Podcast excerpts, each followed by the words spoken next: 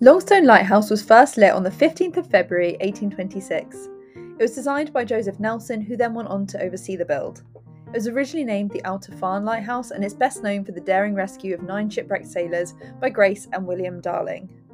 Welcome back, Lighthouse Explorers, and let's get into the story of that fated night.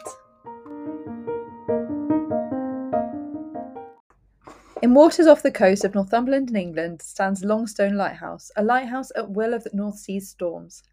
At the heart of this tale is a woman named Grace Darling, the daughter of the lighthouse keeper at the time, William Darling.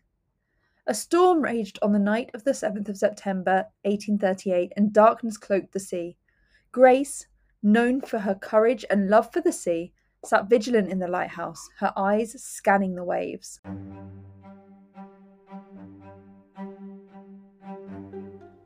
Suddenly, through the darkness, a cry pierced the air.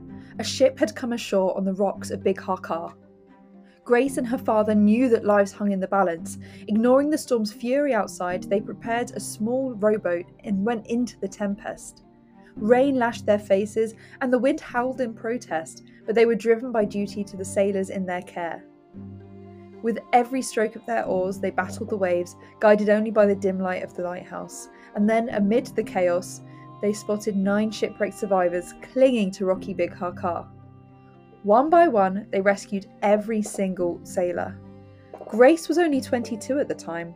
Lighthouse keepers' families were often deeply involved in the lighthouse duties, and this story is a pretty intense example of that.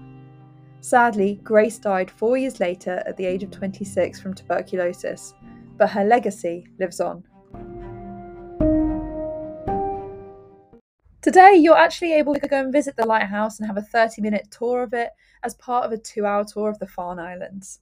For more information, go onto Trinity House's website and look up Longstone Lighthouse.